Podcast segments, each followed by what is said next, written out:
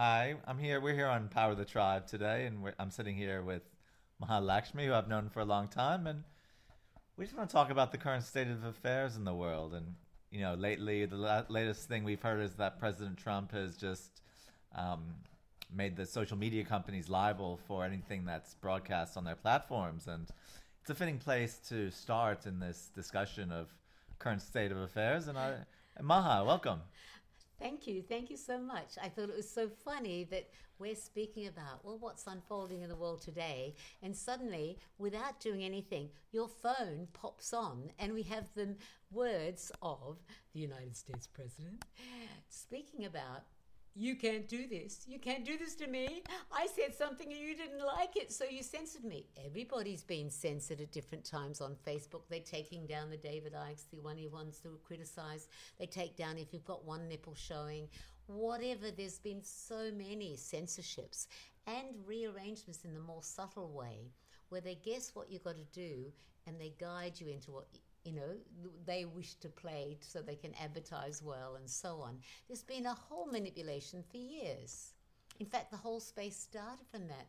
I recall I was in America at the time when Facebook first started popping up with groups. You know, you can join a group. Hmm. Remember? It I remember. space, and it just and in Colorado, there were some really dedicated people to take care of the earth, and there were Greenpeace, and there were anti-coal, and there were many things like this. And they had a big meeting, and they said, "Oh, look, we've got this new thing. It was just up in that month for from Facebook. We can streamline and let everybody know on what we're doing, and everybody, the different ones who've had interest, we can formulate them into one group." And say, you know, like in this, this is what's happening and where we're meeting next. I think within a week or something, there was a demonstration of, of a march against uh, misuse of, of government funds, protection for the earth, anti coal. Every one of those, there were suddenly people, the police came out and rubber bullets on the people marching. They were held in a space of waiting, hundreds, before they got their you know release and their papers for charging and so on. And they looked around and they said, oh, we, kn- they knew almost everybody there. On further research, they found out that everybody who'd been signed up to that group were actually targeted.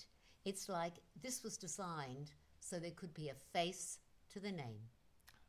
Uh, so the government could identify who's going to be part of protests and anti. yes, or maybe the, government maybe not the government, maybe other forces that don't wish things So to who are these forces that you speak of? I feel that there is a collective in, of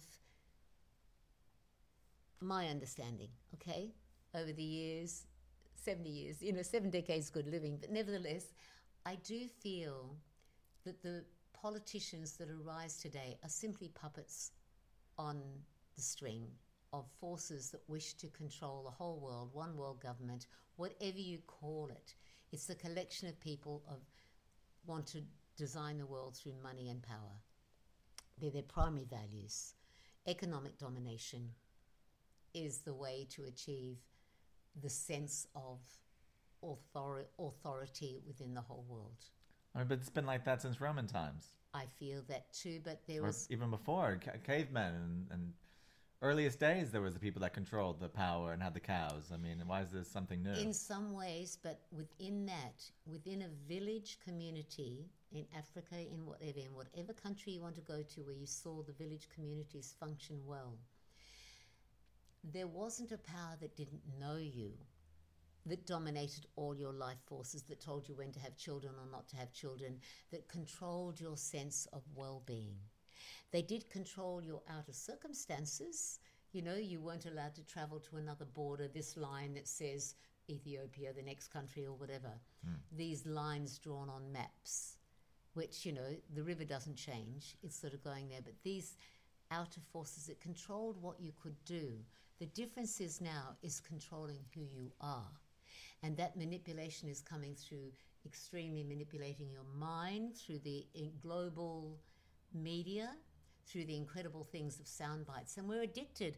We bought our own imprisonment. Everyone's paying a lot of money for a little box that you stick in front of your nose that senses the whole world, that you see through that. Yeah, and especially the children that never had anything but I know that's all. They, it's like they've they grew already up on that. they've already given them the glasses. Hmm. We got dark glasses when you know the first nuclear reactor went off in all the world, and the holes in the ozone and the sun was coming couldn't come through, and people's the skin cancer started to go crazy. All tied in when we first busted the ozone holes through nuclear explosion, which was man saying, "I'm going to be God. I'm going to clone God. I'm going to bu- bust the building block of creation song, the atom." So after that, there was this whole repercussion of events where the domination of actually who we are began being market. You know, first of all, marketed.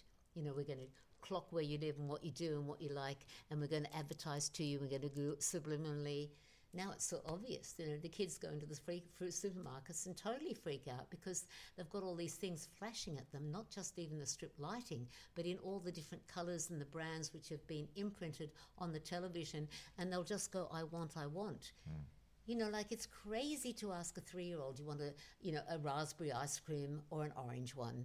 You know, like they don't have that particular selective ch- ch- choice mechanism in their brains. Hmm. They just have response. That looks pretty, I have, I want. It's like you've got a guide, you hold hands across the street for children under six because they don't have consequential thinking that the car's coming or this is So you're on. saying that that the we're giving these young children basically free reign to to make all the choices where Which is really or ridiculous. we're actually being the children. We, I mean, I think we're abrogating our role as adults and as responsible, mature people in the seeing that the child does not have that mechanism in the brain to make a conscious, important choice, and it's irrelevant.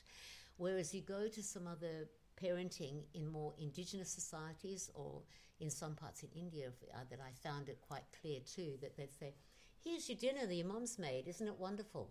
There was support immediately for the packaging of the nourishment you're getting. Hmm. Whereas, you know, and in Africa, here's the food, and it's shared and it's blessed and it's given thanks for, and it's just assumed that this is good. And it's been worked through generations to know the balance of diets that works with eating local as well. So, what's happened now, my friend who was a, a nanny for some wealthy families in England, and there were two or three kids, and the parents were busy out, busy either working or socializing. So she was there until you know six, seven o'clock at night, and had to get the dinners. And each of them, they said, you just give them what they want, what they want, want, want, want, need, need, need, lack. You know, desire is the root of all suffering, said the Buddha. It really is. But one of them wanted McDonald's, and one of them wanted, you know, KFC, and one of them wanted, uh, you know, ice cream, and one of them wanted this, and she had to, and they, and she said, no, I think we're having this. They all freaked out and told their parents, and they said, I'm sorry, look, it's easier, just give them what you want, what they want. Mm. And it was like really painful for her, who's a really intelligent mother herself, to have to go out, go to the shops, buy this tacky Right. food that had nothing in it, and give them to each of them, and see them sitting alone watching television doing that every day. And she said at some point, she said, I'm sorry, I can't do this anymore. I know you're paying me really well, which is why she was doing. She needed a job, you know, like in this. So, so we she couldn't here. be be part of the She problem. She said, I couldn't be part, I couldn't promote something which is lack of love. Hmm. Outsourcing of love to whether it be fast food, television, apps, Well, attention. it's it's there's no love in that. It's it's just it's It's lazy. not supportive for a growing young human being. Hmm. It's making it very challenging. It's actually damaging their software Hmm. in which they so that when they have to make choices later in life when they're capable of doing it after seven there's things in the brain which say you can do it which is why in Steiner's system that's when they bring in mathematicals conceptual things thinking well you know if you give you know a three-year-old you give them uh, well I'll give you one chocolate now if you wait three days you get ten it doesn't make sense you know mm. they don't have consequential spatial. That's like the left side of the brain. Exactly, they're totally responsive in the moment, which is why we use mathematics if you're doing it young. You use the Montessori system of building blocks, tangible, here you are. Hmm. We use colours, life. So, in this time and place and play, it's time to come back to the natural way. Time to come back to who you truly be. And let us live from that natural knowing. You ask all the parents, you scratch a little bit of the surface of their conditioning off and their packaging that they've been conditioned to do. You'll say, What would you like for your children? Do you want the best for them that they grow beautifully? Do you want to give them alcohol at three years old, or do you want to give them chemicals or things with allergies or whatever? Or would you like to give them the most natural, nourishing food? The best immunization you can ever get is mother's milk. All the antibodies are there, they mm. don't get sick. Mm. It doesn't do it. It doesn't make sense to immunize a child in the first day of birth with something they're never going to get. I agree. A lot of scientists, a lot of the you know the media, a lot of the Western thinking, basically makes anyone that thinks differently regarding vaccines um, to be almost like a criminal. Yes. Just to think differently, just to have a yes. Open mind, Yeah. just have an open-minded view towards it. It's kind of like science says this, but since when is science the God? Where Yes. now everything is science, science this, science that. like but the priests were, or like your doctor was, or like you know the the chief priest of police was. You hmm. know, they're all authorities outside your own heart's knowing. In this one, it's like if you've got your child there, and you know you can say, well, I can breastfeed it, or I can squirt some alcohol in its mouth. You know, what is the parent going to do?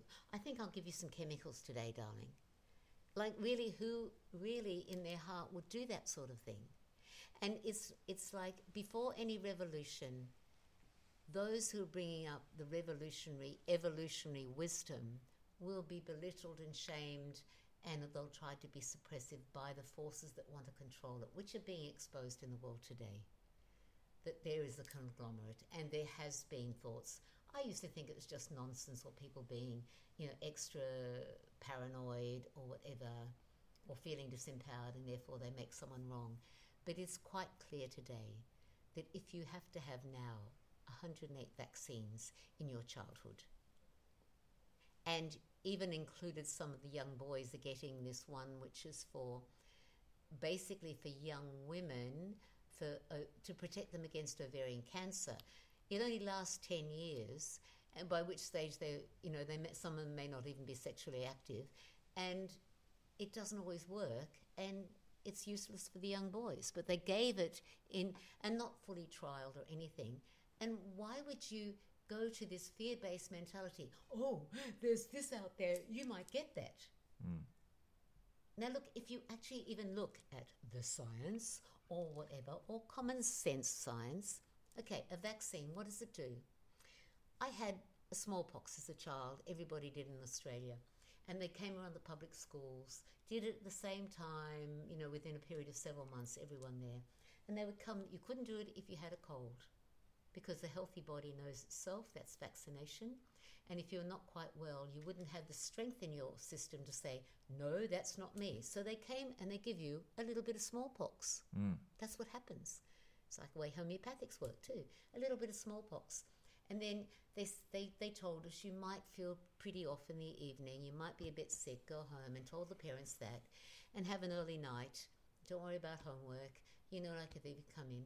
And you did. You felt a bit groggy. You didn't feel so great. A bit that, a slight temperature even, but no big deal. Within, by the following afternoon, most people were okay. Hmm. A week later, they came back to check your scar and they said, Yes, you've had a good reaction. You have a reaction to that little tiny bit of smallpox. You've had a good reaction. The body said, No, I know myself. That's not me. Your immune system had been strengthened. It's like with children, they say, Look, let them in the dirt. They'll take it in, they'll do whatever. It actually gets them healthy. If you've got them in this antiseptic environment and keep them inside and don't let them touch anything and don't touch it like that, they're the ones that get sick all the time later on because they, it's like a healthy body knows itself. So, what's missing in the world today? Who knows who they are? They've been conditioned to be a Facebook person, a Facebook person, an I this and I that, conditioned to be a monster that needs to be a slave to a company for 50 years and then get a house and do this and, you know, sign up to the million dollar mortgage and do It's like, who are we beyond the labels? Hmm. Beyond the labels.